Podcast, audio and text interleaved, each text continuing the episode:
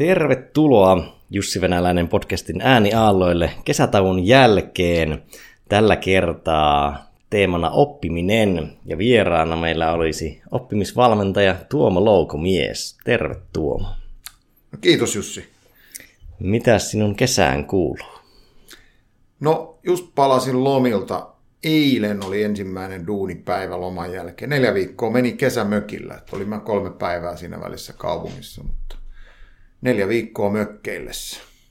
Tuliko opittua paljon kesällä? No itse asiassa joo, nyt kun kysyt, niin, niin tota, kävin ton Elements of AI-reaktoria Helsingin yliopiston MOOKin ja siinä, siinä tota, se oli semmoinen oppimistavoite. Sitten meidän omia, mä oon tuolla Trainersaussilla duunissa, niin meidän omia verkkovalmennuksia kävin myös siinä niin kuin ihan huvin vuoksi myöskin. Mutta, mutta se, se Elements of AI-mookki, niin se oli semmoinen oppimistavoite tuohon lomalle ja se oli ihan mielenkiintoinen ja onnistu, onnistuin sen hyvin, hyvin suorittamaan. No ei tuo onko jotain strukturoitua, niin sitä on helppo seurata Joo. versus kun tuossa just puolison kanssa puhuttiin, että heinäkuu on tavallaan sellainen lomakuukausi, sille vähän luo semmoisia odotuksia, että silloin ehtii lukea paljon ja silloin voi käydä sitä ja tätä matskua läpi, niin sitten tota, huomattiin molemmat, että luettiin itse asiassa vähemmän kuin yhtenäkään kuukautena koko vuonna, koska kaikki mökkireissut ja luonto ja muu vie tavallaan oman effortin ja ei ole semmoista arkea, missä tuli sitten vaikka kuunneltua äänikirjoja niin paljon. Joo, mä itse asiassa otin, otin nyt semmoisen ihan strategisen ratkaisun tohon, että lukemisen ja äänikirjojen puolelta niin mä jätin kaikki oppimis- ja bisneskirjat ja kaikki pois. Et mitään tietokirjaa. Et mulla oli lukuromaanina oli toi Peltirumpu ja, ja sitten äänikirjana oli toi Sota ja rauha. Et mä olin tämän klassikkolinjalla ja romaani, romaanit oli tuossa kulutuksessa, mutta sitten oli tosiaan noin verkkokurssit sitten, mitä, millä täytin tätä oppimispuolta. No se on ihan hauska katsoa LinkedInistä. Aina monilla on niitä kirjalistauksia, mitä on nyt luvussa, niin monilla on kesälomalle lähtiessä vähintään puolet on niitä klassikkoromaaneja tai sellaisia must lukea, mutta ei ole koskaan lukenut. No joo, en mä, mä aika hitaasti molempia etenin, mutta, mutta mä että se on kuitenkin hyvä olla jotain, jotain luvussa. Että, että sillä No hei, tuota, kuulijoille vähän briefausta, kuka on Tuomo Loukomies, niin minkälaisia juttuja teet ja miten olet siihen päätynyt? No, tarina on, tarina on pitkä. Mä oon siis äh, tänä päivänä mä oon tuolla Trainershausilla duunissa ihan, ihan tota, muutosvalmentajana, äh, konsultin retaleena. Mutta, mutta tota, ihan alun perin mä oon, mä oon koulutukseltani ja no ehkä voi sanoa ammatiltanikin, mutta koulutukseltani mä olen luokaopettaja ja, ja erityisopettaja ja, ja tehnyt erityisopettajan töitä aikanaan ja, ja tota, sekä alakoulussa että yläkoulussa ja sitten lukiossa vähän aikaa ja sitten sieltä lukiosta jäin sitten yrittäjäksi.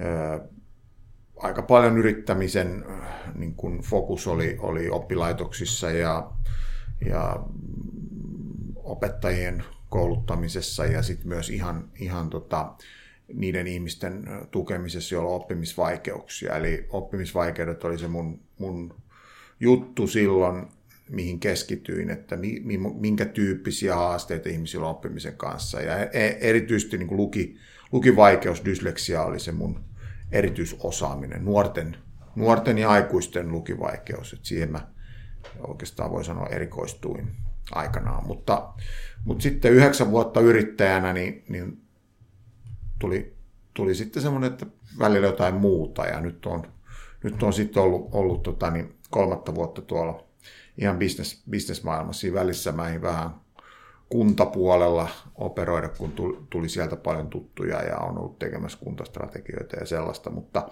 mutta toi oppiminen on semmoinen oma intohimo ja aikanaan myös pitkään oli siis ihan ammattini, että et sitä kautta. Mutta että, mä joskus leikkisesti sanonut, että mä teen tässä kolmatta työuraani tällä hetkellä. Et ensimmäinen työ oli ihan virkamies, opettajaura, sitten toinen oli yrittäjäura ja nyt on tämmöinen korporaatio, korporaatioura sitten käynnissä kolmantena työurana. Mutta että se pitää virkeänä, että se on ollut paljon oppimista itsellä.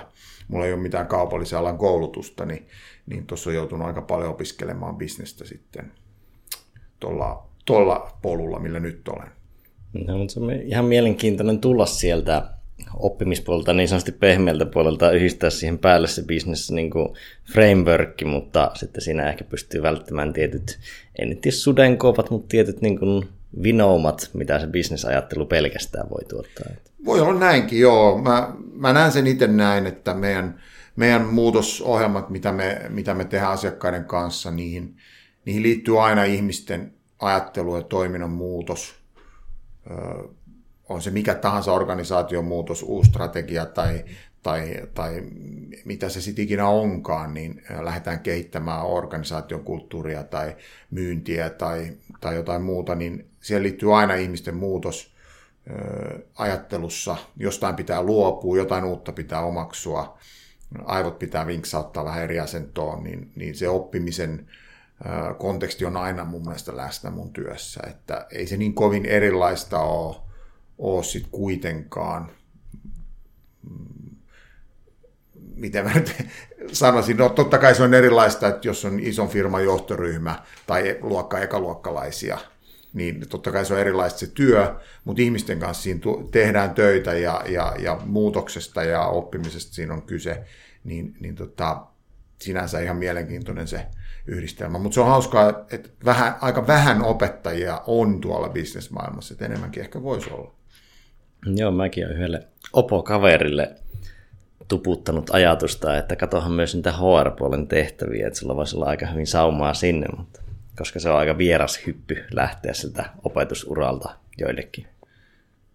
No hei, miten no, kun sä kumminkin niin kuin yrityksille valmennat oppimista tai ainakin sivuat sitä tavalla tai toisella, niin tota, minkälaisia sinun yrityskeisit yleensä on? Mitä, mitä ne konkreettisesti, minkä tyyppi, mikä on semmoinen peruscase? No ei oikeastaan voi sanoa, että on peruskeisi. Mä oon kyllä tehnyt, tehnyt tosi monen tyyppisiä juttuja. Ehkä ainoa yhdistävä tekijä on muutos. Et, et, tota, tarvitaan tukea jollain tavalla jonkun muutoksen läpiviemiseen, toimintatavan muuttamiseen tai, tai organisaation muutoksen läpiviemiseen. Tai... No onko ne keisit aina niin kuin että tulee vaikka joku iso muutos ja sitten siihen kylkeen tavallaan tulee sitä oppimisorientoitunutta kulmaa vai tilaako ne firmat joskus pelkästään vaikka oppimisvalmennusta? Ei oikeastaan, ei oikeastaan. Ei se, se ei ole semmoinen, mitä pyörisi niin kuin tuolla bisneksessä ihmisten mielessä. Et se, kaikki tietää, että oppiminen on tärkeää, mutta se ei ole kuitenkaan, ainakaan vielä sillä tavalla, että, että se, se olisi niin kuin se kärki. Että se on enemmänkin se mitä tarvitaan sitten lopulta, että, että muutokset menis läpi, että ihmiset suhtautus ja, ja ottaisi härkää sarvista rupesi toimimaan niin kuin uudella tavalla ja, ja ehkä kehittämään itseään ja muuta. Mutta tokihan on, on sitten tuolla Amerikan maalla, niin g oli jo 80-luvulla niin ihan tämmöinen johtoryhmäpositio kuin Chief Learning Officer. Eli, eli tota, että se, ei se mikään vieras ajatus ole, että ihmisten, ihmisten tota, osaamispääomasta pidetään huolta ja ihmisten niin kuin, kehittymisestä ja, ja oppimisesta pidetään huolta ihan korporaatiotasolla, mutta ei se, ei se usein niin kuin meidän hankkeessa ole se, tai ei ole oikeastaan ollut niin kuin se e-, ykkösjuttu, vaan kyllä siellä yleensä aina joku bisnestavoite, joku strateginen tavoite, joka on niin kuin vietävä läpi. Ja se oppiminen on sivu, sivuasia siinä, mutta kuitenkin tärkeä. Niin, ehkä ne, ketkä eniten tunnustaa se oppimisen, niin on tavallaan ehkä startup- ja kasvuyrittäjyysmaailma. Ja sitten ne ei ehkä tilaa hirveästi niille rahaa välttämättä valmentautua tai konsultoitua. Joo, ja, ja sitten, sitten tietysti siellä, siellä on se oppiminen, se on vähän toisen tyyppistä, se on hirveän nopeasyklistä ja se on siinä tavallaan learning by doing tyyppistä, että e, niin kuin, scale fast, fail fast, että kokeillaan monenlaisia juttuja ja, ja katsotaan mikä toimii ja opitaan hirveän nopeasti siitä niin kuin nopeasta oppimissyklistä. että se ei ole niin semmoista, ei, välttämättä se ei ole niin kuin, siihen ei meikäläistä tarvita, että ne, ne, ne, ne ottaa oppinsa kyllä niin kuin muun tyyppisistä paikoista ehkä kuin, kuin minä toisaalta mä oon tosi kiinnostunut siitä maailmasta, on, on kyllä lukenut nämä eri kriisin kirjat ja, ja, ja niin kuin, musta se on tosi hieno, hieno tavallaan kulttuuri, että et uskalletaan epäonnistua ja, ja myöntää ja nopeasti niin kuin korjata kurssia ja pivotoida sitten, kun tarvitaan ja oppia siitä niin kuin nopealla syklillä. Ja, ja sitähän tarvittaisiin monesti tuolla korporaatiomaailmassa enemmän sen tyyppistä ajattelua, että et, et se, on, se on kiinnostava juttu, mutta ei, ei tosiaan, niin kuin sanoit, niin ei, ei ole meikäläisen puhelin kyllä sillä soinut tuossa, että, että, tota, että sieltä olisi niin kuin oltu yhteydessä, mutta totta kai se, ne liittyy toisiinsa, mutta se on, se on myös semmoinen organisatorinen oppiminen, eli, eli miten organisaatio oppii vaikka kokemuksista luodaan joku uusi tuote ja, ja, ja tehdään siitä nopea pilotti ja katsotaan miten kävi ja näin ja miten eri prosessit taipuu siihen, niin, niin se on tosi kiinnostava maailma kyllä. Joo, ja se on ihan hauska. Muistan joskus Taneli Tikka sanoi, että kasvu yritti sen nopea oppimisen laji, niin tavallaan, että jos miettii mm. sitä niin urheilulajina, Kyllä. niin kyllä se oppiminen siellä on yhtenä aika hiton isona juttuna, koska käytännössä ilman oppimista se firma kuolee ilman nopeaa oppimista. Joo. Tosi monien menestys startuppienkin taustalla on tosi paljon feilejä siinä, että ne on oppinut tosi paljon lennossa ja ne on pystynyt poimimaan siitä kohinasta ne oikeat asiat. Kyllä, joo. Mutta se ei ole sillä äh, niin kuin mä yritin sanoa, mutta en osannut pukea nopeasti sanoiksi sitä, että, että se ei ole sillä tavalla muodollista oppimista, että käymme kurssin mm. ja nyt osaat nämä taidot ja nämä taidot, vaan se on semmoista hyvin hands-on äh, tekemällä oppimista.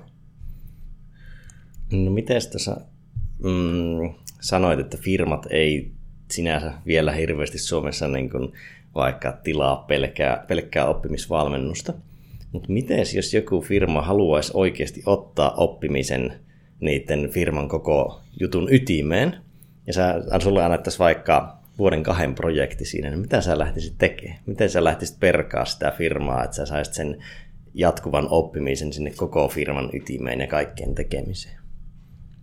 No joo, en mä sano, etteikö näin olisi. Jossain voi olla, olla niin kuin yritys, jossa, jossa suhtaudutaan niin kuin intohimoisesti oppimiseen, mutta, mutta tota, siis ei ole mulla tullut vastaan vielä, että et se ei tarkoita, etteikö sellaista olisi jossain.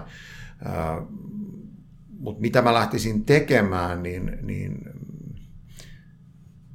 no ensin pitäisi tietää, että missä ollaan nyt, mikä on se nykytila, että mitä ihmiset tällä hetkellä osaa, jos olisi rajattomasti resursseja, niin, niin tietysti sitten aika tarkkaan selvittäisi, että, että mitkä on ne tavallaan ne ihmisten nykykompetenssit ja osaamiset ja, ja, ja kyvykkyydet niin kuin omasta mielestä, esimiehen mielestä, asiakkaiden mielestä, kollegoiden mielestä, vaikkapa näistä neljästä näkökulmasta ja, ja, ja sen jälkeen, jos nyt ajattelee, että se olisi tämmöinen jonkinlainen 360-analyysi siitä, että mitä ihmiset osaa, sen jälkeen, sen jälkeen hahmottelisi jonkun, että minne pitäisi päästä.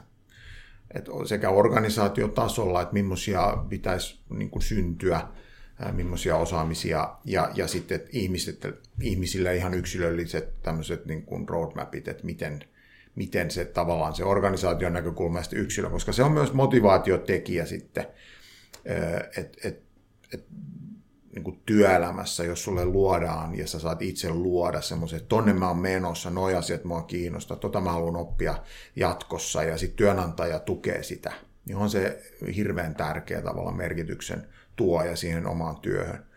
Ja, ja tota, kyllä mä itse uskoisin tämmöisiin yksilöllisiin oppimispolkuihin, että ihmiset pystyy luomaan monenlaisia, mm, että heille annetaan tietyt raamit, että, että, että ton, toi on se tavoitetila, kaksi vuotta aikaa, sitten tuot löytyy verkkokursseja, löytyy erilaisia valmennuksia, koulutuksia, löytyy itseopiskelua, mutta kyllä tuo verkkopedagogiikka menee valtavaa vauhtia eteenpäin ja ihan rajattomia, niin kuin tuossa sanoin, että vaikka vaikka itse kävin sen Elements of AI ihan mielenkiinnosta, niin ton tyyppisiä juttuja on vaikka kuin paljon eri, erilaisia, sekä ilmaisia, maksullisia, kaikenlaisia, että ei se, nykypäivänä ei tarvita enää jotain gurua, joka, joka tulee luokkahuoneeseen, vaan, vaan, vaan kyllä me ihmiset pysytään itse ihan valtavasti tekemään, jos me halutaan.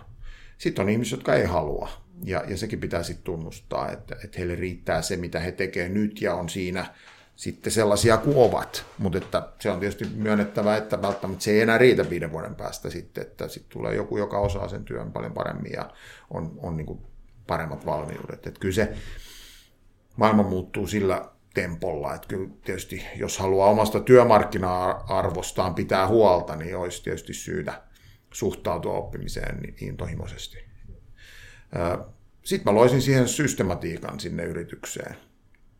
Miten, miten, miten niiden ihmisten näitä polkuja seurataan niin, että ne hyödyttää niitä ihmisiä itseään, motivoi ja sitten hyödyttää tietysti sitä yritystä tai yhteisöä niin, että, että se synnyttää jotain enemmän kuin, niin kuin osiensa summan, että heistä, heistä tulee myös niin kuin joukkue, että, että siellä olisi hyvä olla myös niin kuin tiimejä, jotka yhdessä toisia tukien vie eteenpäin toinen toisiaan. Ja, ja kyllä siellä olisi tietysti hyvä olla jonkinlainen omistaja, onko se sitten HRD-manageri tai Chief Learning Officer tai kuka se sitten on, mutta, mutta joku, joku, joka kattoisi päälle sitä hommaa, että, että tota, se olisi systemaattista. Ja, ja mm, tämän tyyppisen mallin mä jonkinlaisen tekisin. Ja itse asiassa niin, niin mulla on vähän, tai siis Trainersaussilla mulla on annettu tämmöinen tehtävä vähän kehittää meidän omaa oppimista ja, ja, ja tämmöisellä polulla ollaan, mutta me ollaan tietysti aika pieni yritys, niin, niin tota, aika pienin resurssein niin kuin sitä tehdään, mutta että koko ajan mekin ponnistellaan sen eteen, että luodaan sellainen malli, joka saattaisi sitten meidän, meidän asiakkaidenkin kiinnostaa.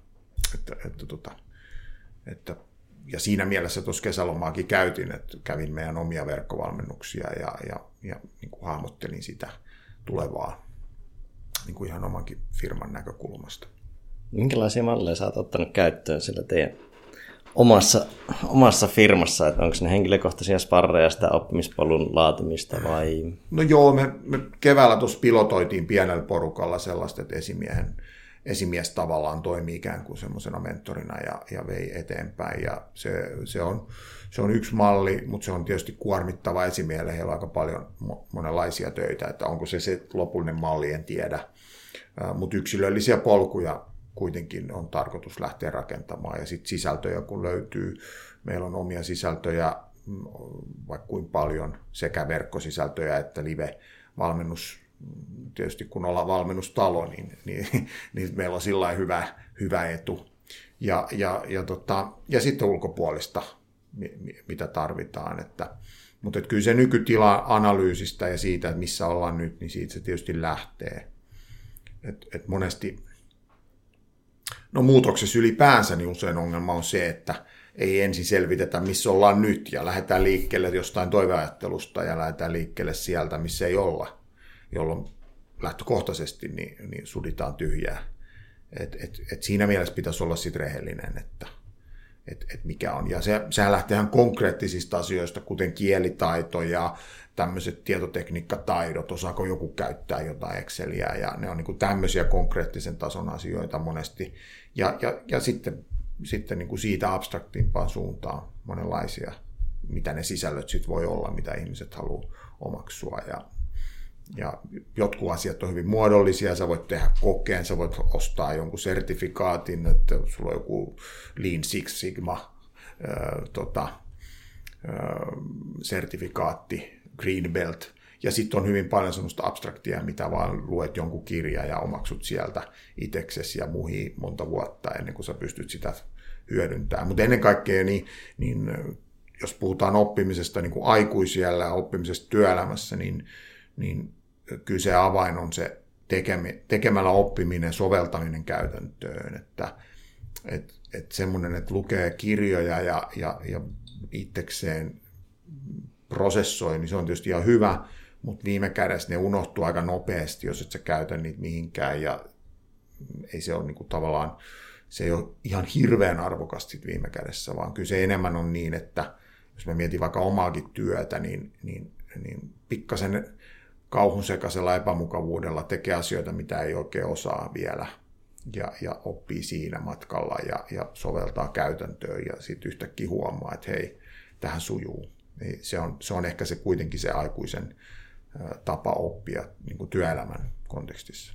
Niin, aika iso resurssikysymys juttu, että voiko tavallaan opetella asioita just in case vai just in time. Mm. Että mitä voi hyödyntää. Hyvin sanottu, joo. Joo, ehkä se on se just in time on se, se niin kuin, mikä aika usein. Sitten kun tarvitaan jotain, niin nopeasti omaksutaan ja lähdetään tekemään ja, ja näin. No, oppimisesta ylipäätänsä, niin, niin sitä voisi ehkä vähän hahmotella, niin onko oppiminen taito? Joo, on. E, e, erityisesti se on, joo.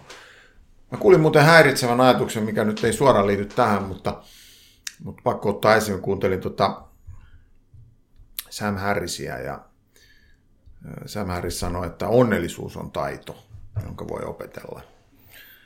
Ja, ja tota, tavallaan se on ihan itsestään selvää, että no joo, totta kai, mutta sitten taas kun miettii ihmisiä ja omaa elämää ja muiden elämää, niin aika harva ajattelee sitä niin, että onnellisuus on taito, jonka voi opetella. Ja, ja Harrisin pointti oli siis se, että hyvin tämmöinen stoalainen ajatus, että sä voit niin kuin itse valita aina sen oman suhtautumisen ja asenteen ja, ja sitten sä voit meditoinnilla harjoitella sitä – mutta nyt mentiin jo sivuraiteille, mutta, mutta tota, halusin nyt sanoa tähän, että mitkä kaikki asiat on taitoja, niin, niin oppiminen on, on, on mitä suurimmassa määrin on taito. Että tämmöinen, no englannin kielessä on häiritsevä tapa, varsinkin amerikkalaisilla käyttää tämmöistä, että joku on hyvä jossain tekemään, vaikka laulamaan, niin amerikkalainen saattaa sanoa, että uh, she's so talented – ja, ja tämä talented on niin kuin, ainakin mä ymmärrän, niin kuin suom, jos sen suomentaa, niin se on niin kuin lahjakas, joka antaa suomen kielessä ainakin semmoisen niin mieleyhtymän, että se on niin kuin syntymälahjakas jossain, mm-hmm. joka on niin kuin hirveän harhajohtava. Meistä ei ole kukaan syntymälahjakas oppia niin kuin sinänsä, vaan, vaan tota, kyllä se on kaikki ö, opeteltu mm, taitona missä sitten onkaan elämässä, mutta toki myös koulussa ja työssä ja äh, ihmisten kanssa. Äh, Tämä siis ei tarkoita sitä, etteikö meillä olisi valmiuksia ihan vauvasta saakka. Pienet lapsethan oppii valtavasti ihan huomaamatta. Mutta kyllä aikuisen oppiminen, niin se on nimenomaan tämmöistä metakognitiivista taitoa. E, ja mitä mä tarkoitan metakognitiolla, siis oman ajattelun ajattelu, se on siis tietoista ponnistelua siitä, että sä tunnistat itse, että okei, nyt mä oon opiskelen näitä ranskan epäsäännöllisiä verbejä. Tämä on vaikeeta, tämä on tylsää. Miten mä tekisin tämän jotenkin niin, että mä mahdollisimman hyvin oppisin tämän. Ja sitten tullaan siihen, että sä tunnistat asioita, sä tunnistat sun ajatuksia, sä tunnistat, että nyt mä oon oppinut tämän tai mä en ole oppinut tätä ja, ja sitten sä tunnistat niitä tapoja, että hei, itse asiassa, että koulussa mä tein tämmöisiä muistipelikortteja näistä ja kokeillaan sitä. No, tämä on ihan ok, mutta ei tämä ole paras tapa. No, mitäs muita tapoja voisi olla? Ja sitten sä rupeat miettimään, että no, tässä voisi ottaa jonkun kaverin mukaan, mä voisinkin sparrata sen kanssa. No itse asiassa, jos mä teen näistä lauseita, joista mä piirrän kuvia, joista mä teen videoita ja mä laulan niitä, niin itse asiassa ne jää paremmin mieleen. Ja tämä on niin kuin aikuisen oppimiselle tosi, tosi olennaista, että sulla on, sulla on sen verran metakognitiivista valmiutta, että sä pystyt ajattelemaan sitä omaa oppimista, etkä vaan tee söhläten jotain. Koska, koska meidän aivot ei ole samanlaiset kuin kuusivuotiaan aivot, joka ei pysty tähän metakognitiiviseen oppimiseen, mutta hänet pannaan tuonne viikoksi johonkin kielikylpypäiväkotiin, niin se puhuu jo auttavasti espanjaa. Eli, eli, eli se, on, se on erilaiset, se muovautuvuus on valtavaa, mutta metakognitio puuttuu. Aikuisen muovautuvuus on vähäisempää, toki sitä muovautuvuutta on, mutta on valtava määrä sitä metakognitiota, jos vaan haluaa, ja sitä pitää opetella. Ja sitten mä, mä tein pitkään tö, töitä lukiolaisten kanssa, ja, ja tota, mä aina sanoin niille, että vitsi kun teillä on niin makea tilanne, kun teillä on vielä sitä lapsen muovautuvuutta jäljellä, te opitte tosi helposti asioita, ja sitten teillä on jo herännyt se aikuisen metakognitio. Että te olette niin kuin parhaassa mahdollisessa iässä, sanotaan nyt 15-25. Mutta että, osaatteko te käyttää sitä vielä, kun sitten taas kaikki muut elämän inno, in, innokkaat asiat niin kuin ajaa ohi. Mutta se, se, siinä on niin kuin aivot semmoisessa niin elämänvaiheessa, jolloin oppiminen on niin kuin parhaimmillaan. Mutta ei, ei, ei se tarkoita, mä oon itse 42 ja, ja tota, kyllä mä täällä ponnistelen vielä. Mutta kyllä mä tiedän, että mä 25-vuotiaana muistin helpommin, mä luin jonkun asian, niin se oli mulla päässä. Mä pystyin yhdistämään, se oli tosi nopeeta. Nyt se on vähän hitaampaa, mutta kyllä täältä edelleen niin puserretaan. Ja, ja sitten mä taas tunnistan, hahmotan ehkä kokonaisuuksia, osaan soveltaa asioita enemmän. Et, et, tota, en mä ole vielä luovuttanut. Eikä kannata kenenkään muunkaan. Joo, tuosta pomppaa just mieleen se, että kun lapsenahan siihen kasvuun ja oppimiseen liittyy tosi paljon täyttymys. Että siinä on niin paljon feedbackia siitä, mm. että kun sä kokeilet ja sä onnistut ja kehityt ja pääset vaikka nousemaan sohvalle ja opit kävelemään ja lapsi on tavallaan sellainen oppimiskone, Kyllä. jolla se niin kasvu ja oppiminen ja täyttymys on linkissä. Mutta sitten aikuistuessa tai jo varmaan koulujässä tulee se, että se, muu, se linkki siihen täyttymykseen vähän saattaa kadota, että se tulee ulkoisesta motivaatiosta ja se voi tuntua tylsältä ja työläältä, niin sitten myös se suhtautuminen oppimiseen muuttuu, koska se on ehkä menetetty se linkki siihen, että se tuottaa aina täyttymystä, mitä se tuotti lapsena. Hyvin sanottu ja, ja nyt mä sanon tärkeän tärkeän pointin. Sitä työläyttä, sitä tylsyyttä ja sitä raskautta, niin sitä pitäisi oppia rakastamaan. Koska se itse asiassa usein parantaa sitä oppimista. Et, et, semmoinen, mikä tosi, hel- sanotaan nyt vaikka helppolukunen kirja. Että sä luet jonkun, vaikka Malcolm Gladwellin kirjan, niin, niin ne on niin hyvin kirjoitettu, helppolukuisia ja muita, että ne menee hujauksessa – ja sitten käy helposti niin, että sä et oikeastikään muistakaan siitä mitään. Mutta sitten semmoinen kirja, nyt sanotaan klassikko kirja, vaikka Daniel Kahnemanin Thinking Fast and Slow, joka on siis ihan mieletön kirja ja Kahneman voitti Nobelin, mutta se on aika raskasta luettavaa, siis tosi hidas. Mutta sen kun hitaasti lukee raskaasti, niin siitä jää itse asiassa paljon paremmin, ainakin mulla jää mieleen, kuin semmoisista kevyesti, helposti pureskeltavista jutuista. Ja, ja tota, ei pidä ajatella niin, että kaiken oppimisen pitää olla aina hauskaa. Siis mä en tarkoita, etteikö oppiminen saa olla hauskaa, erityisesti silloin, kun, kun siihen liittyy muita ihmisiä, eli se on niin kuin sosiaalista, niin totta kai se hauskuus on hyvä. Mutta, mutta kyllä, kyllä täytyy oppia rakastamaan sitä työläyttä ja tylsyyttäkin. Se nimittäin tartuttaa aivoihin asioita usein vähän paremmin kuin semmoinen nopea pikaruokatyyppinen juttu. Mutta, mutta, tota, mutta ennen kaikkea niin kyllä se oppiminen on hyvin emotionaalinen kokemus. Et, et kyllä vahvat tunteet auttaa siinä. Kaikki tunnistaa semmoisen tilanteen, jossa on, on, on tota, käynyt jotain hyvin dramaattista niin meidän aivoihin syöpyy niin kuin mielikuvia, jotka on niin kuin, mm, silloin nimikin se on emotional vivid event.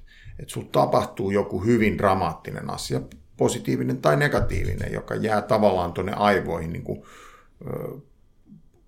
pol, poltettu, tai miksi sana, polttuu semmoinen mielikuva, mm. joka pysyy siellä. Eli se muistijälki on tosi voimakas. No nyt jos me voidaan oppimisessa käyttää näitä, näitä niin kuin EVE-hetkiä hyväksi, että me pystytään positiivisilla niin kuin mielikuvilla polttamaan niitä tärkeitä asioita tuonne aivoihin, niin sitä kannattaisi käyttää hyväksi. Koska meillä aivoilla on kapasiteetti luoda sellaisia muistijälkiä, jotka on pysyviä hyvinkin nopeasti. Se vaatii vaan niin kuin sitä voimakasta tunnetta myös mukaan. Tuosta pomppaa heti mieleen kaksi, kaksi kulmaa se, että floatilassa mm, välittäjäaineita on tiettyjä läsnä, niin se voimistaa sitä kokemusta ja Kyllä. vahvistaa sitä oppimista jo sitäkin kautta. Toki se niin kuin, oppimisvalmius floatilassa ylipäätänsä on parempi, mutta myös se mm, muistijälki on parempi. Kyllä. Ja onhan ne saaneet Jenkkien sniperien koulutusajan alle puolitettua. Joo, ne on mielenkiintoisia. Eikö siihen liittynyt jotain kemikaaleja myös, että ne, ne tota, ruiskutti keinotekoisesti jotain kemikaaleja kehoon. Sitä en muista. Sinne saattoi liittyä vaikka kortisolin antamista ehkä, niin kuin tavallaan precursor-ajatuksella, mutta en, en muista tarkkaan, mutta se, kyllähän Jenkkien puolustusvoimat on ottanut paljon käänteen tämmöistä Mind mm. ainakin Navy Sealeille. Ja Joo, sitten... mä muistan lukenut tuon sniper-jutun joskus, ja mulla on se muistikuva, että siinä niin kuin keinotekoisesti manipuloitiin ikään kuin flow päälle. Ihan näillä, mitä siellä on, noradrenaliini ja Mutta sitten se on, se on varmaan ollut siinä tutkimusasetelmassa, mutta nythän se on niin kuin jatkuvassa, on niin kuin jatkuvaa implikaatio sillä flow että ne on tavallaan ottaneet sen osaksi sen floatilan kultivoinnin sitä sniper-koulutusta, eikä siihen minun mielestä liity. Joo, no se voi olla, toi, toi on mulle uusi juttu, mutta joka tapauksessa niin tuosta on vissiin va- vahvat tutkimusnäytöt siitä, että se floatila, niin kuin, miten se Kotler sanoi, että, että se on niin kuin learning on steroids, että, että se on niin kuin todella vahvistaa oppimiskokemusta. Joo, ja no se tutkimusnäyttö ei ihan hirveän vahva ole, niin kuin mitä sitä on tullut tutkittua, mutta sitä on. Ja sitten toisaalta kyllä se niin kuin make sense moneltakin kantilta, kun sitä pyörittelee, niin siinä on oivat edellytykset monelta kantilta, aivojen, aivojen kantilta ainakin, niin siihen oppimiseen. Ja toinen, mikä tuli mieleen, on extreme-urheilijoiden kokemukset. Mm. Niin kuoleman vaara pistää ihmisen väkisinkin ottamaan tosi paljon infoa sisään ja prosessoimaan sitä infoa, koska se priorisoidaan niin voimakkaasti, että se on tavallaan kuolemanvaarahan on niin kuin aika voimakas flow triggeri, niin sitten extreme-urheilijathan oppii niillä yksi, niistä yksittäistä raneista aivan hiton paljon. Mm. Ne ei voi tehdä niitä ihan hirveästi jotain vuoren että voi olla, että ne vetää sen kerran päivässä – ja se voi olla kerta rani, koska se lumivyöry pilaa siinä perässä sitten sen koko, koko paikan, mutta ne pystyy jo siitäkin ammentamaan aivan älyttömästi sen tilan takia. Joo, varmaan näin. Ja kun katsoo noita, mitä nyt tuolla YouTubessa on, niitä, mitä ihmiset tänä päivänä pystyy tekemään, niin, niin tota, kyllä siinä jotain, jotain erityistä tarvitaan, että sä pystyt niihin suorituksiin, mitä tuntuu, että ihmisen fysiologisella suorituskyvyllä ja myöskin henkisellä, että millaisia riskejä ihmiset on valmiit ottamaan, niin, niin tota, käytännössä monet noista extreme-lajeistahan on sellaisia, että sä teet yhden virheen, niin sä oot kuollut. Niin, niin tota, kyllä se on uskomatonta, että, että mi, missä ne suorituskyvyn rajat on sekä fyysisesti että niin kuin henkisesti, niin tuntuu ihan mielettömältä mentaalisesti ainakin mielenkiintoista katsoa, minne ne menee, koska tietyt fyysiset rajat on niin kuin jossain määrin saavutettu, mutta sitten mentaalisia rajoja voi vielä varmaan venyttää aika paljon enemmän kuin ehkä fyysisiä. Tämä on toki hyvin kontekstisidonnainen mm. juttu, mutta tuossa toit esille sen metakognition, niin jäin sitäkin miettimään, että kuinka se on, tai metakognitiiviset taidot on edellytys tietynlainen edellytys oppimiselle sitäkin kautta, että sä tarvitset metakognitiivisia taitoja siihen, että jos sulla on annettu joku ulkoinen tavoite tai vaikka joku, jollekin vaikka Espanjan opiskelu voisi olla ihan mm. hyvinkin mielekästä, mutta kielioppi ei. Mutta sä voit metakognitiivisilla taidoilla perustella itselle sen kieliopin oppimisen merkityksen ja luoda tavallaan sisäisen motivaation myös siihen kielioppiin, kun sinä ymmärrät pystyt hahmottamaan sen kieliopin roolin siinä kielen hallitsemisessa, jolloin sä pystyt luomaan sisäistä motivaatiota itse, vaikka se alun perin oli ulkoinen.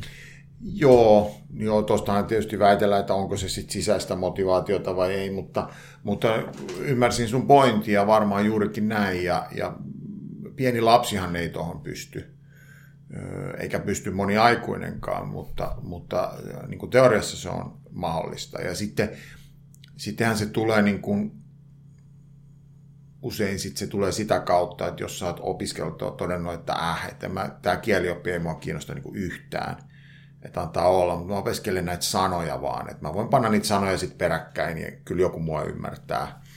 Ja sitten jossain vaiheessa, kun sulla on se käyttö, ikään kuin se savi, mitä sä muovaat, niin niitä sanoja tarpeeksi. Tämähän on niin kuin vaikka Tim Ferrisin niin kuin metodi näin kielen opiskelua. Hän on tämmöinen 300, 300 sanan ää, niin kuin metodi, että, että kielessä on periaatteessa niin kuin mahdollista noin 300 sanaa, joilla pärjää niin kuin tosi pitkälle. Että, että niillä on niin kuin tosi paljon lauseita, mitä voi muodostaa niillä 300 tärkeimmällä sanalla.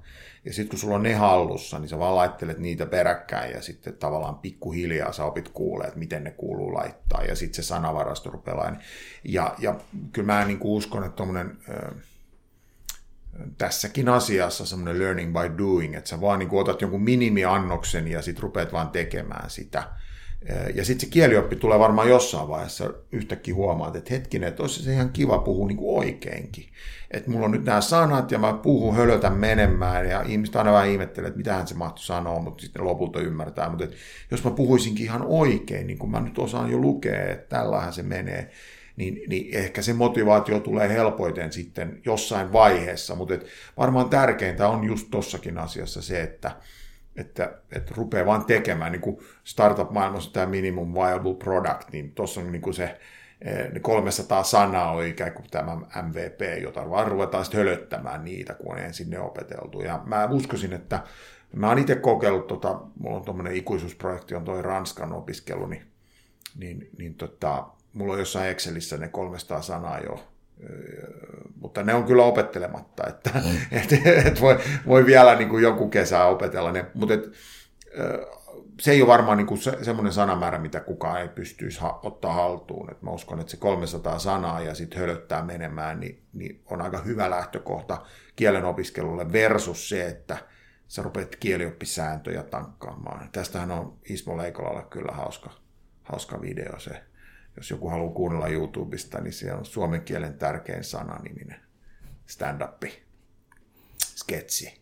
Niin siinä tuli just tämä, että, että jos kielen opiskelu aloitetaan niin kuin illatiivi, ellatiivi, niin, niin, niin, se ei kyllä kiinnosta ketään. Että se on niin kuin, ehkä, ehkä tota, mä itse edustan semmoista käytännöllisempää suuntausta. No, miten oppimiseen liittyviä myyttejä, niin mitä kaik, mitkä on yleisimpiä? No, no varmaan ainakin tunnistettavin on tämä 10 prosentin sääntö, tämä, että ihminen käyttää vain 10 prosenttia aivokapasiteetistaan. Et sehän on ihan höpö höpöä. Ei, ei ole mitään evoluution niin kuin, perustetta sille, että luotaisiin aivot, josta käytetään vain 10 prosenttia. Se, että ihminen ei käytä koko ajan jatkuvasti 100 prosenttia, on ihan eri asia kuin, että meillä olisi niin kuin joku 90 prosentin reservi tuolla, joka on koko ajan käyttämättä. Et me ei yhtä aikaa käytetä 100 prosenttia, mutta, mutta tota, kyllä siellä kaikki on ihan tarpeellisia ää, niin kuin, no, toimintoja ja alueita. Ja toki aivoissahan on sitten niin, että jos siellä vaurioituu jotain, niin toiset alueet ottaa niiden paikkoja ja muovautuu. Se muovautuvuus, plastisuus on, on tosi, tosi suurta. Mutta toi nyt on ainakin yksi myytti. No, no sitten toinen myytti on tämä, että, että tota, et, et, et mulla on huono muisti. Ihmiset tykkää kertoa semmoista tarinaa, että, että niillä on huono muisti. Ja, ja se on myös, to, toki on tietysti muistisairaita ihmisiä, mutta, mutta siis lähtökohtaisesti perus, perus tota, niin, tallajalla niin ei ole huono muisti. Se ei vaan ole koskaan opetellut käyttämään, niin kun kysyt sitä, että onko oppiminen taito, niin, niin, niin tota, muisti ja oppiminen on eri asioita, mutta, mutta kyllä kaikkeen oppimiseen tarvitaan yleensä muistia jollain tasolla sekin on muisti, että sä opettelet ajaa pyörällä, sun, sulle jää niin kuin hermostoon muistijälki siitä tasapaino niin kuin, tavasta, että miten se pyörä kulkee, niin, niin sitä muistia pitää opetella käyttää. Ja, ja joku muistaa paremmin kielten sanoja, toinen muistaa matematiikan kaavoja ja kolmas muistaa ö, ulkoa runoja, mutta mut ne on kaikki niin kuin opeteltavissa. Et ei, ei siinä, tota, mä oon itse joskus, joskus näitä testaillut kaikkia, että miten se, miten se sujuu. Mä oon opetellut korttipakkoja ulkoa ja, ja tota, Sarasvuon Jarin kanssa opeteltiin toi, toi Eino Leinon hymyilevä Apollo runo aikanaan. Se on kuitenkin 11 sivua pitkä. Mitäs siinä on, 33? Niin, siinä oli 11 sivua, joka sivulla kolme säkeistöä, eli 33 säkeistöä. Ei se, ei se ole muuta kuin, niin kuin työtä kummempaa. Ja, ja sitten luo itselleen jotain polkuja, mielikuvia, mi, mitä niitä onko, niin muististrategioita ihan valtavasti. Jos joku kiinnostuu, että no miten voisi itse opetella korttipakkoja tai runoja tai mitä vaan, niin, niin tota, semmoinen norjalainen kaveri kuin Oddbjörn By on kirjoittanut monta kirjaa. Yksi oli ainakin memo. Ja, ja muistitoiminta, niin sitä voi harjoitella ihan niin kuin kitaran soittoa tai mitä vaan. Et, et, tota, niin, mutta et, et se on kuitenkin vain yksi osa, ei se ole sama asia kuin oppiminen. Ja, ja muistihan on sillä jännä, että kyllä sieltä unohtuukin paljon kamaa. Ja hyvä niin, että se on yksi oppimisen perus, perusasia, että me unohdetaan paljon, koska, koska tota, se, se unohtaminen auttaa oppimisessa. Se tekee tilaa kaikelle tärkeimmälle ja, ja, ja sitten toisaalta niin, niin tota, no ehkä se voi verrata ikään kuin ö, lihasten tai kunnon kasvuun, että, että tulee niin sanottu superkompensaatio, että se minkä sä opettelet, sit sä unohdat sen, sit sä opettelet sen uudestaan, niin se muistijälki on vahvempi. Et, et vaikka mä oon sen runon unohtanut nyt varmaan melkein täysin, niin, niin nyt jos mä rupeisin sitä opiskelemaan, niin se olisi entistä vahvempana se muistijälki sitten sen opiskelun jälkeen.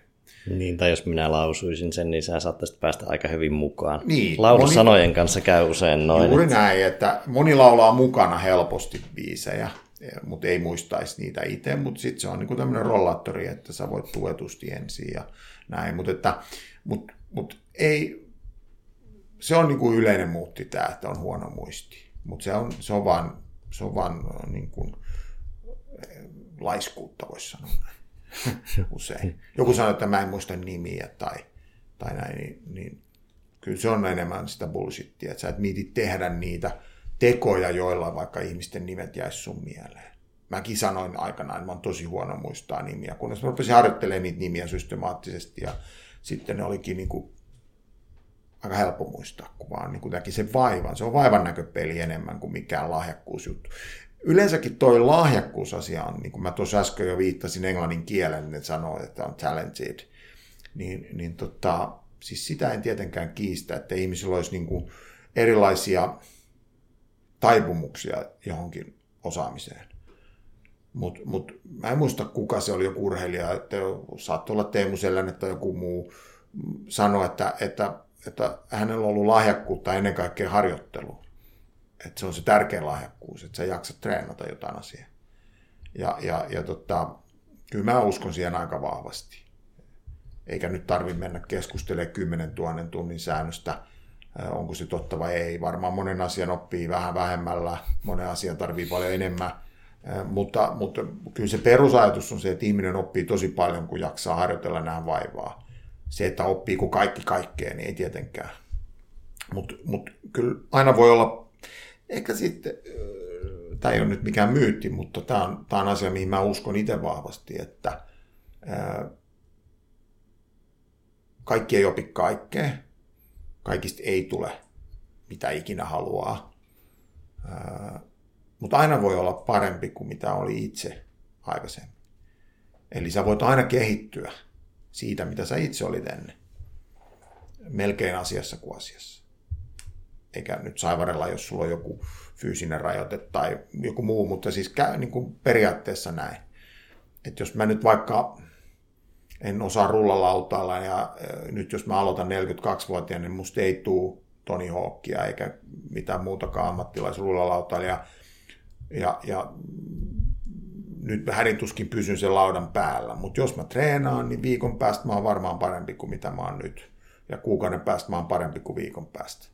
Ja että siihen omaan tason nähden jokainen voi niin kuin aina parantaa. Ja se usein unohtuu, kun verrataan liian paljon johonkin ulkoiseen tekijään, että enemmän pitäisi aina miettiä sitä omaa tasoa, että et, et, mihin, mihin vertaa. Joo, ja se on jännä, miten se assosiaatio tulee monilla heti niin kuin siihen maailman huippuun. Silloin loppupeleissä niin kuin kuinka moni asia jossain päivän aikana, sanotaan näin, teet vaikka sata eri asiaa, mm. kävelet, tiskaat, jotka havia, niin ei sinusta tarvitse niin kahvinkupin kääntämisessä tulla huippua, niin kuin maailman huippua, ei sinne toki sojakaan, mutta niin kuin, ei triviaaleissa asioissa tarvitse olla huippu, mutta voi olla parempi.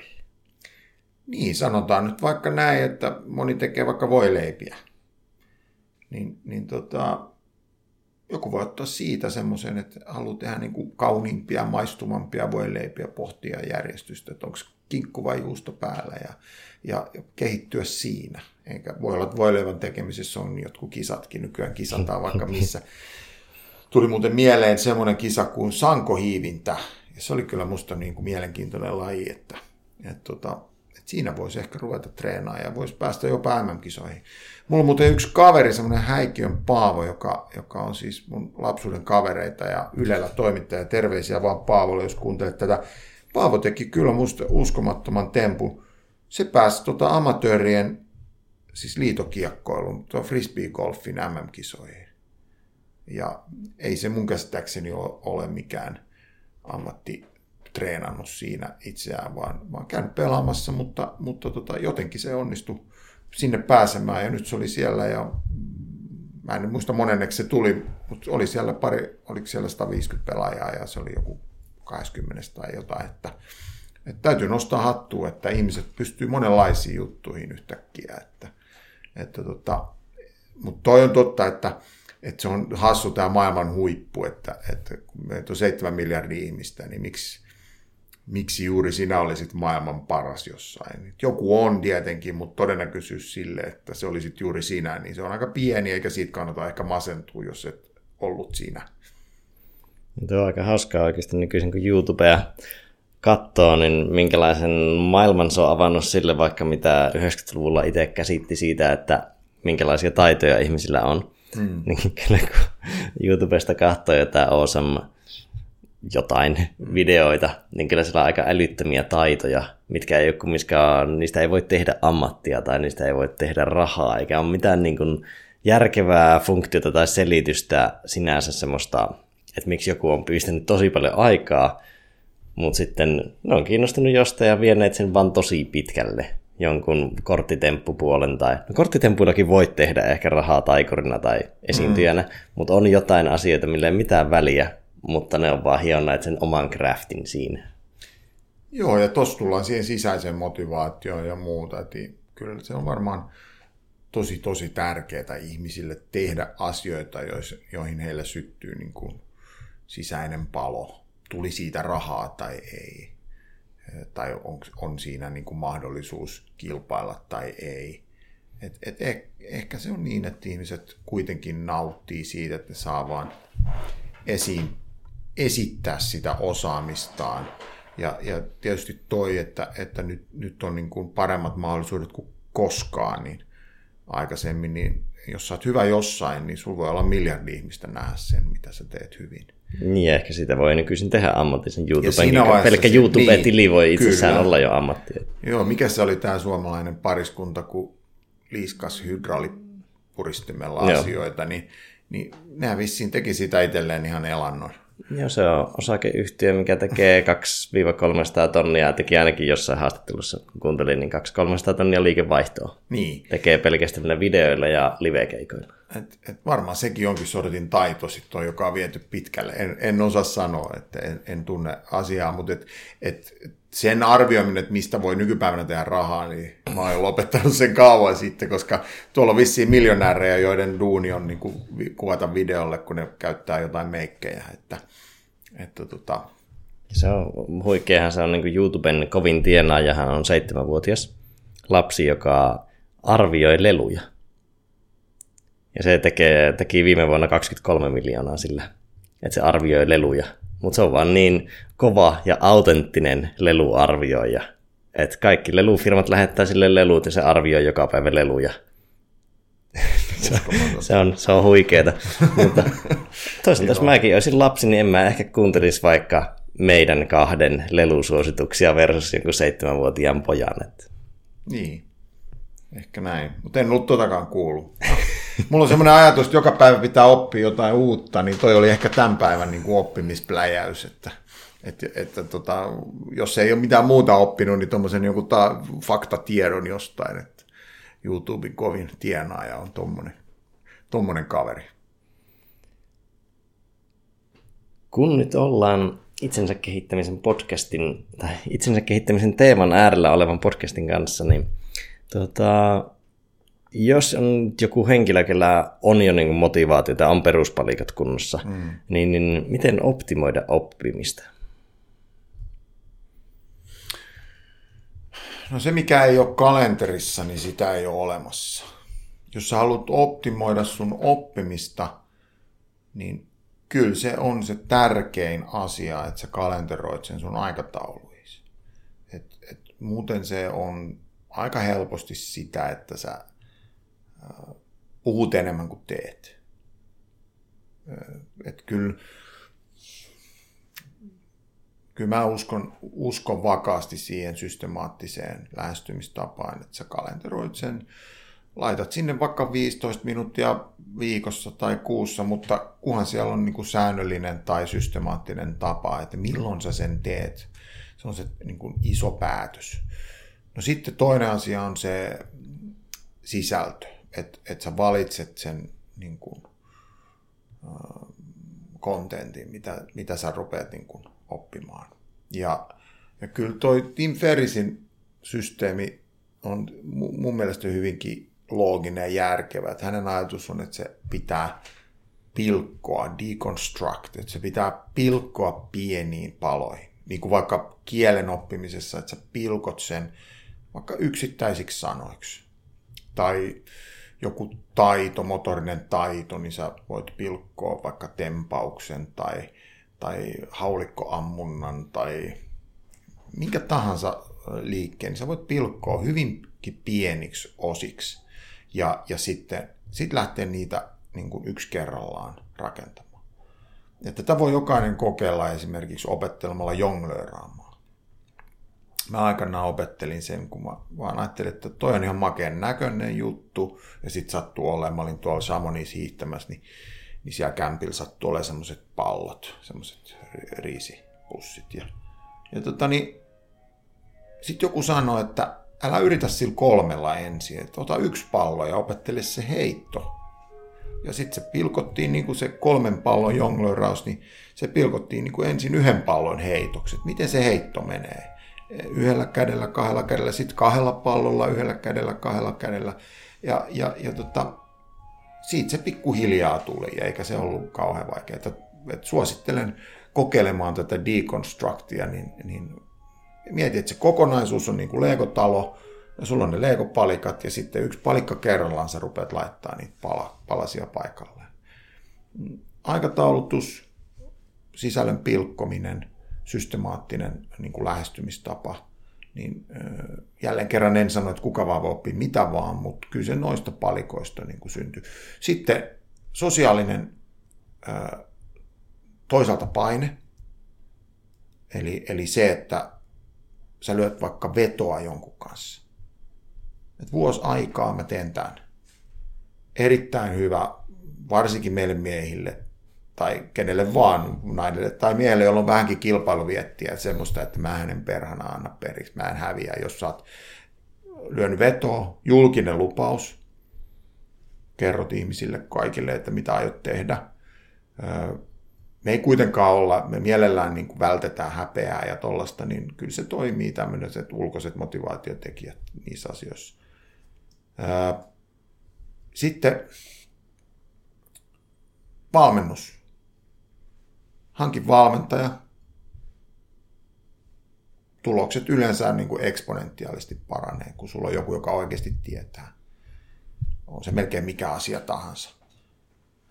Jos ei ole mahdollisuutta hankkia ihan oikeata valmentajaa, niin joku nettivalmentaja tai, tai sitten ihan vaan niin kuin katsot opetusvideoita ja yrität sieltä tehdä, kopioida tai, mutta kyllä se, niin kuin, kyllä se yleensä kannattaa, melkein asia kuin asia. Et sulla on opettaja, valmentaja, mentori, kanssakulkija. Ne, jotka on käynyt joskus salilla, tietää, että se vaan reenikaverin kanssa reenatessa, niin tulokset paranee paljon paremmin kuin yksi.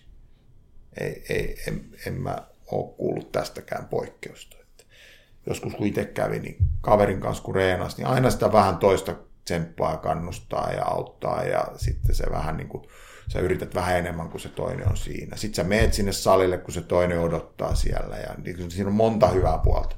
Sitten se on paljon hauskempaa jonkun toisen kanssa yleensä. Ja, et, et, et tommosia tuli nyt ekana mieleen.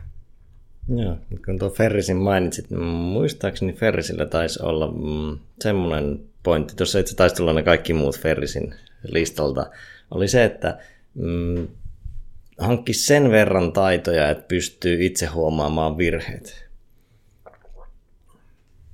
Et se ei ole ehkä nyt semmoinen lähtökohta juttu, mutta se, että sitten kun pystyy itse huomaamaan virheet, niin pystyy silleen korjaamaan toimintaa. Mutta jos ihan niin kuin alussa ei tietenkään ole sillä mm. tasolla, että huomaisi niitä. Tai ei huomaisi ainakaan, että mikä se virhe on. Huomaa ehkä, että huilu soi väärin, mutta ihan, että miten se korjataan, niin sitä kykyä ei ehkä vielä ole. Joo, toi on tosi tärkeä juttu ja ton takia se valmentaja on, on niin oleellinen. Tai edes se treenikaveri, joku sanoo, että hei, sanotaan nyt, että sä lähdet opettelemaan vaikka vapaa-uintia, niin kuin mä oon joskus yrittänyt.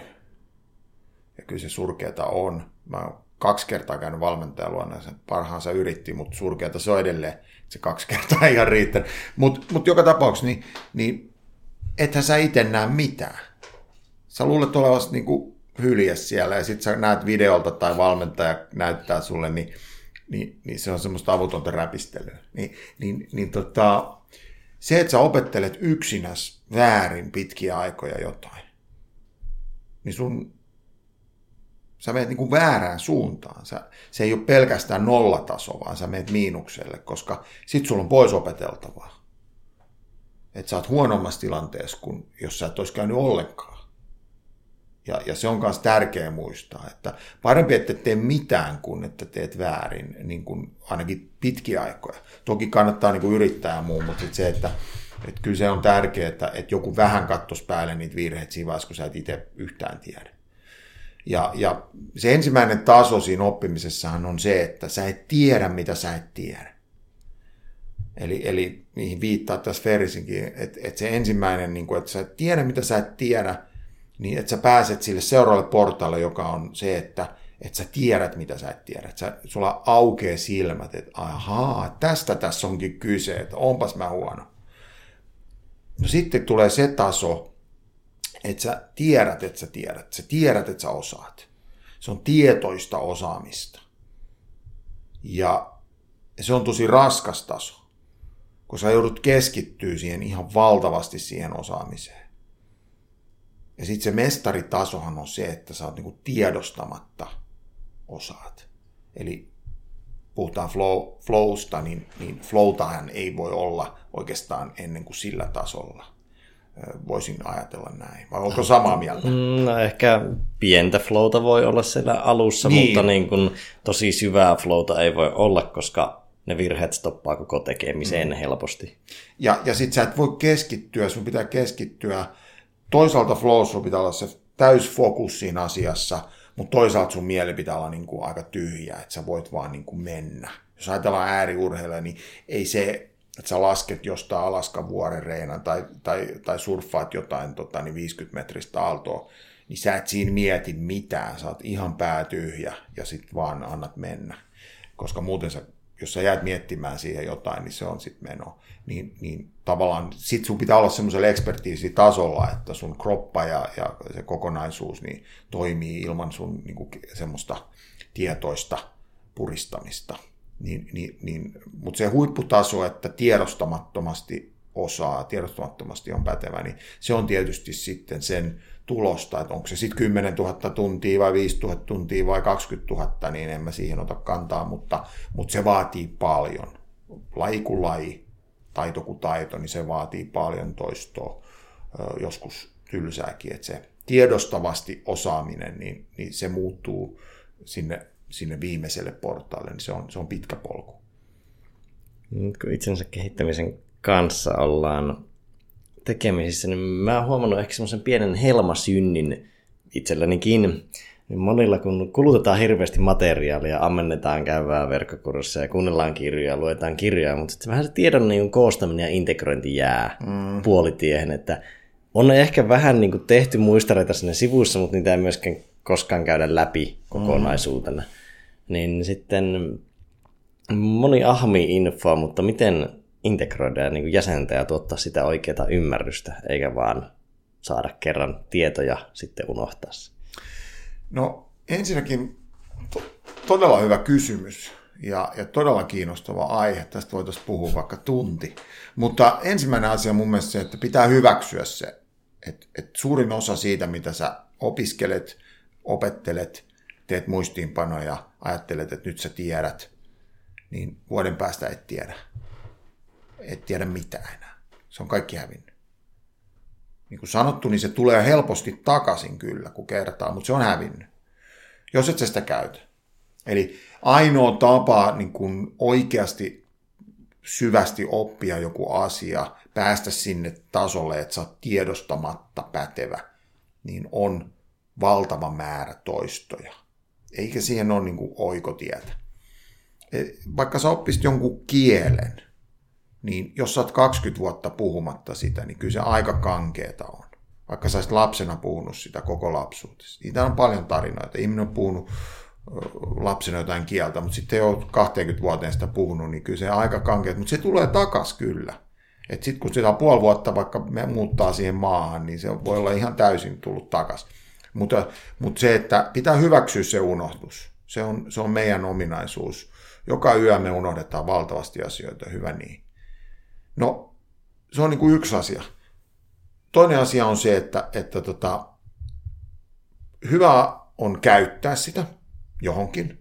Jos sä vaikka puhut nyt, että sä teet ne muistiinpanot, niin se on itsessään jo sitä käyttämistä. No sit sä kirjoitat niitä muistiinpanoja vaikka uudestaan. Ensin sä kirjoitat ne kynällä ja sit sä kirjoitat ne koneella puhtaaksi, niin se on taas sitä käyttämistä. Mitä useammin sä sitä teet, käytät johonkin. Mutta ihan ylivoimainen on opettaa sitä jollekin toiselle. Ja, ja se on yksi syy, miksi mä oon hakeutunut siihen ammattiin, missä mä oon nyt. Et kun mä luen mielenkiintoisia juttuja ja, ja, ja törmään mielenkiintoisiin asioihin ja innostun jostain, niin mä pystyn lähes sataprosenttisella varmuudella seuraavan kuukauden aikana hyödyntämään sitä mun valmennustyössä mun asiakkaiden kanssa.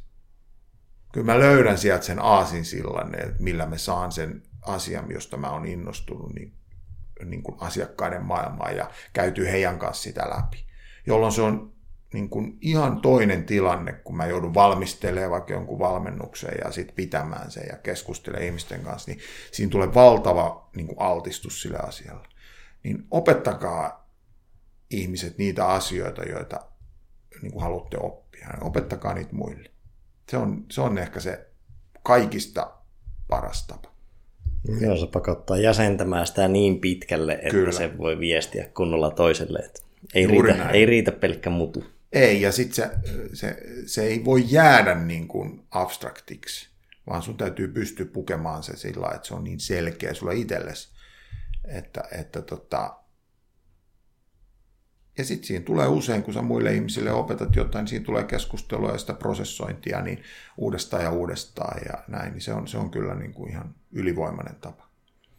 Joo, ja tuo, tuosta pomppaa heti mieleen, että tämä Hackmanin Lauri, yksi opettaja, joka aiemmin ollut tässä podcastissa vieraana, niin on puhunut siitä, että sitten kun sulla on se oikeasti niin kuin syvä ymmärrys jostain asiasta, niin sinun ei tarvitse edes muistaa sitä tietoa niin sanotusti rationaalisella tasolla ja toistaa sitä mm. muistettua, vaan sinä voit aina kertoa ja to, niin kuin opettaa sen asian ehkä vähän eri sanoilla, mm. mutta sulla on olemassa se ymmärrys sitä paletista ja sitten sä pystyt aina opettamaan tai kertomaan sen. Toki sekin unohtuu, mutta se on kumminkin syvemmällä. Kyllä, kyllä. Ja se on just se tiedostamatta pätevä.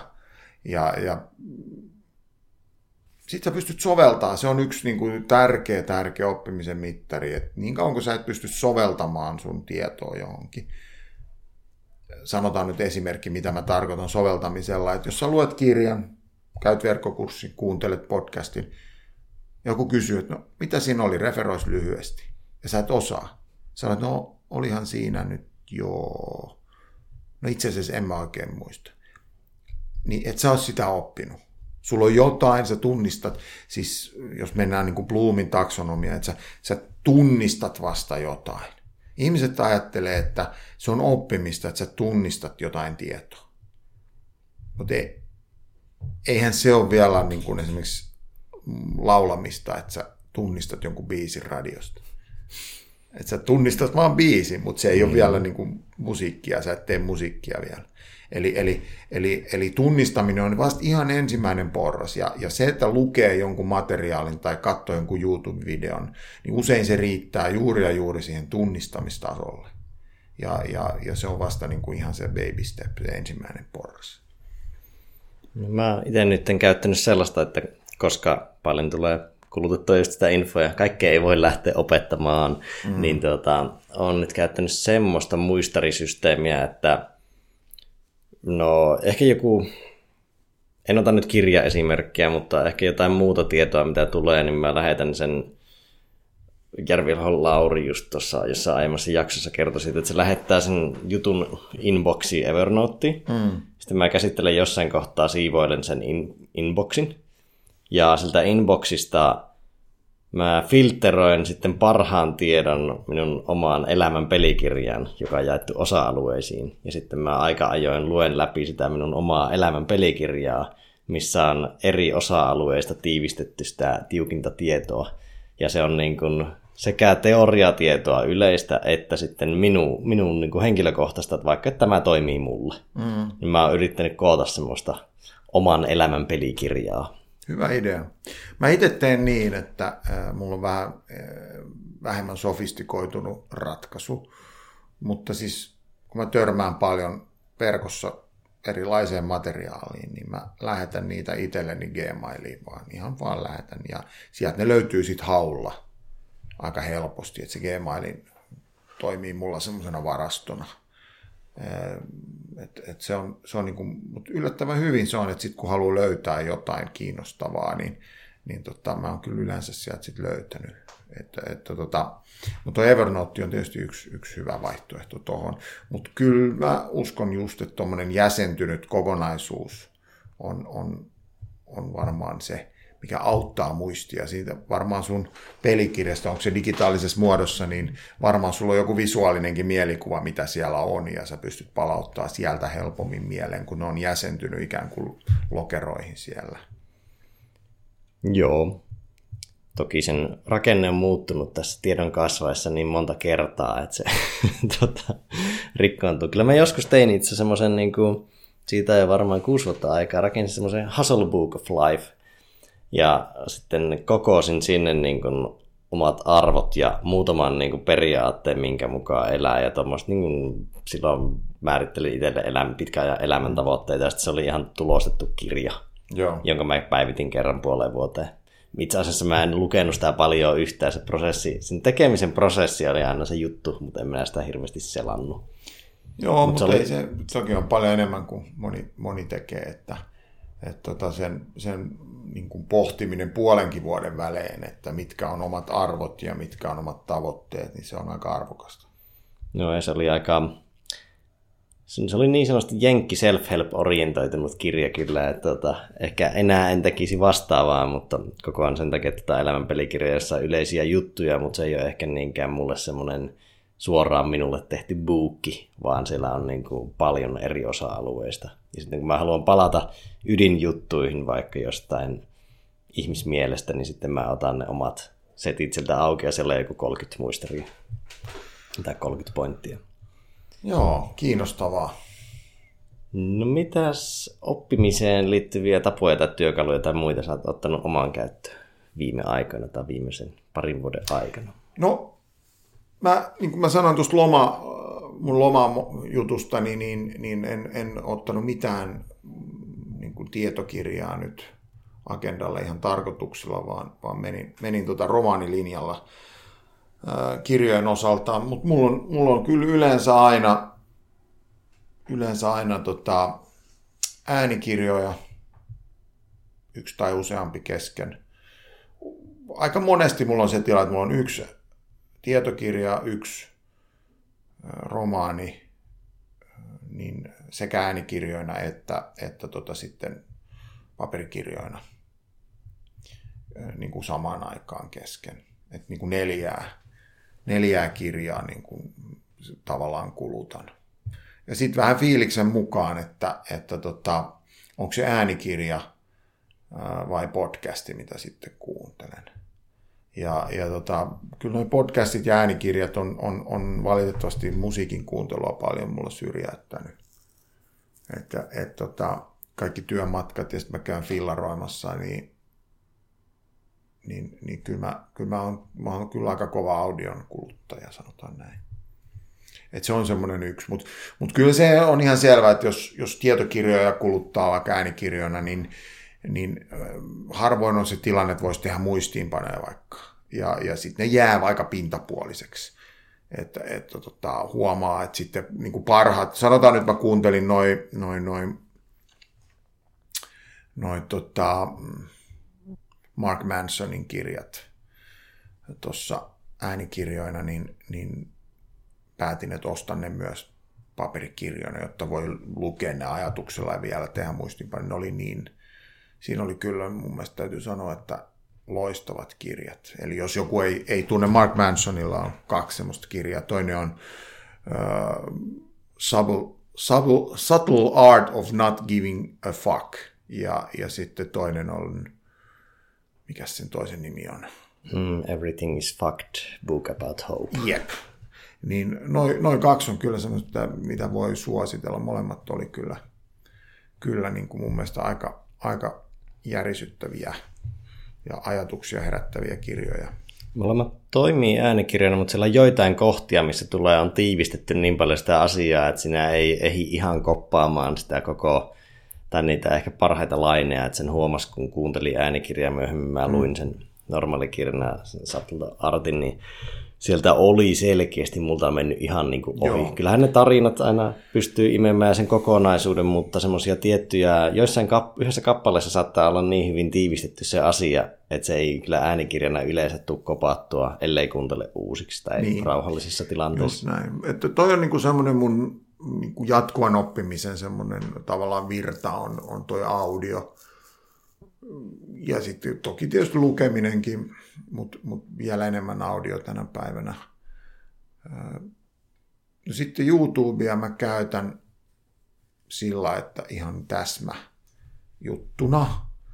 Et, et, et, jos mulla on joku valmennus tulossa tai muuta ja mä tiedän, että siellä mä löydän jonkun Daniel Kahnemanin jutun tai Dan Gilbertin jutun tai jonkun ja, niin ja sitten mä teen ihan muistinpanoja niin sieltä.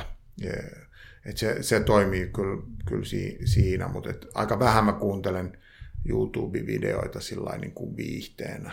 Et, et kyllä se on enemmän sit ihan niin kuin aika tiukasti työkontekstiin liittyviä juttuja. No sitten noita verkkokursseja, niin, niin tota, yritän, yritän kulutella sillä tasaisen tahtiin, että et tota, nyt, nyt mulla on yksi, yksi meidän oma, oma verkkokurssi tuossa menossa ja ja, ja niitä, niitä käyn sillä että kyllä mulla yleensä aina joku verkkokurssi on kesken. Ja sitten yritän päästä sitten myös itse osallistumaan erilaisiin valmennuksiin ja, ja, ja kursseihin ja tämmöisiin. Että, että, että tota, semmoisia. Mutta kyllä mä jotain taitojakin tietysti yritän aina opetella. että niin kuin tuossa mainitsin, niin joku vapaa on ollut semmoinen, mitä olen treenannut. Ja, aikanaan treenasin tempausta, mikä on semmoinen vaikea, vaikea tota, motorinen suoritus. Et, et, et kyllä taidon oppiminen on mun mielestä ihan yhtä tärkeää. Sitten, sitten yksi asia on niin kuin tapojen oppiminen. Yritän opetella menee aikaisemmin nukkumaan. Se on semmoinen, mitä kaikkien kannattaisi harjoitella. Ja sitten mulla on aamu, aamurutiinien pitäminen – on yksi semmoinen tapa, mitä yritän, mistä yritän pitää kiinni, ja se on semmoista jatkuvaa oppimista sekin, ja repsahtamista, ja, ja sitten päiväkirjan pitäminen on yksi, yksi tapa, mikä on myös repsa, repsahduksille altis. Ja, ja, ja, ja se armollisuus on semmoinen, minkä nimi mä vannon kanssa, että on armollinen itselle myös sitten, kun ei aina onnistu.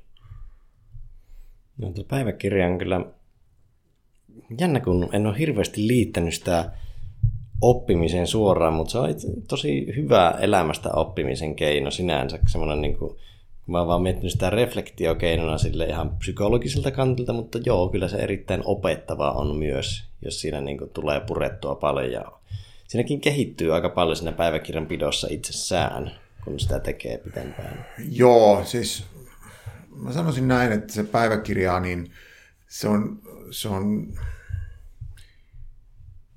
no jos nyt palataan siihen, mitä se Sam Harris sanoi, että, että onnellisuus on taito, niin sitten kun lukee omaa päiväkirjaansa jälkikäteen, niin, niin huomaa, että, että mitähän mä oon niin tuossa, että mitä mun mielessä on liikkunut, että mitä, mitä se tietoisuus on niin tuottanut tuommoista tekstiä.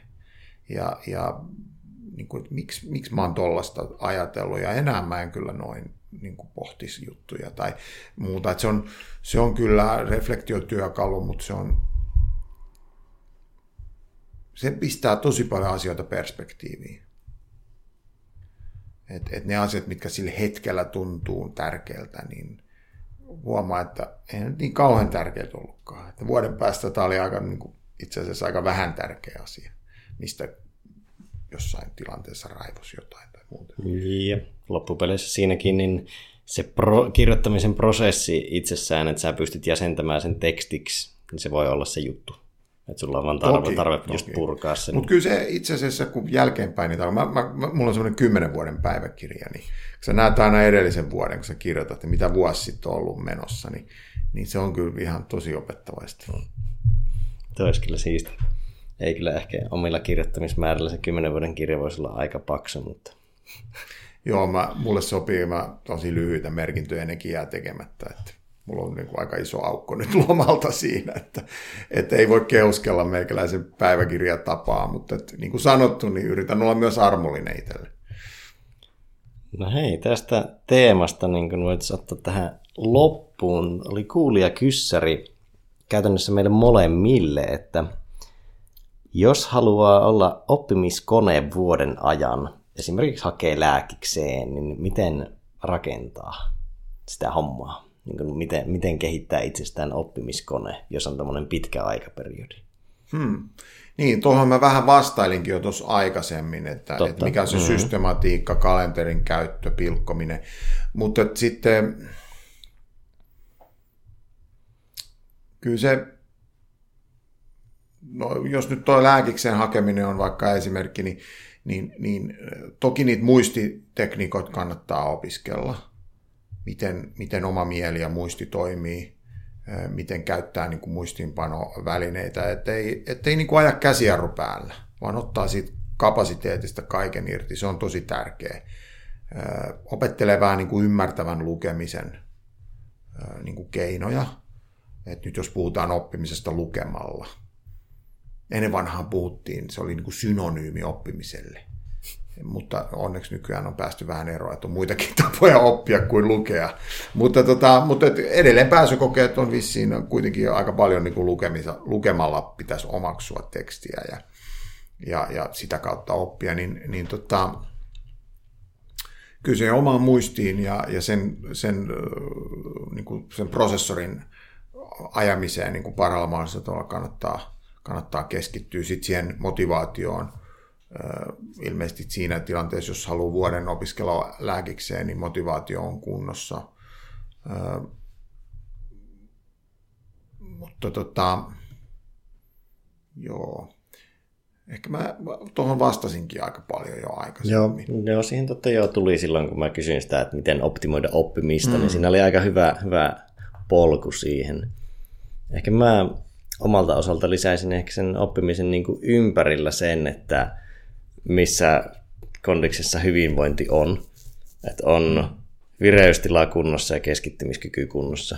Että jos ne kaksi on tikissä, tai niin kuin hyvässä tikissä, ei nyt tarvitse olla niin kuin, vaikka fyysisesti missään, ei puhuta mistään pyykkilautavatsoista tai muista, mutta se, että pystyy edes lukemaan vaikka monta tuntia putkeen ja pystyy keskittymään herpaantumatta, jotenkuten herpaantumatta, niin, niin niistä huolen pitäminen. Joo, mä, mä, nyt mulla aivot raksuttaa hitaasti, niin, niin tulee pari asiaa mieleen.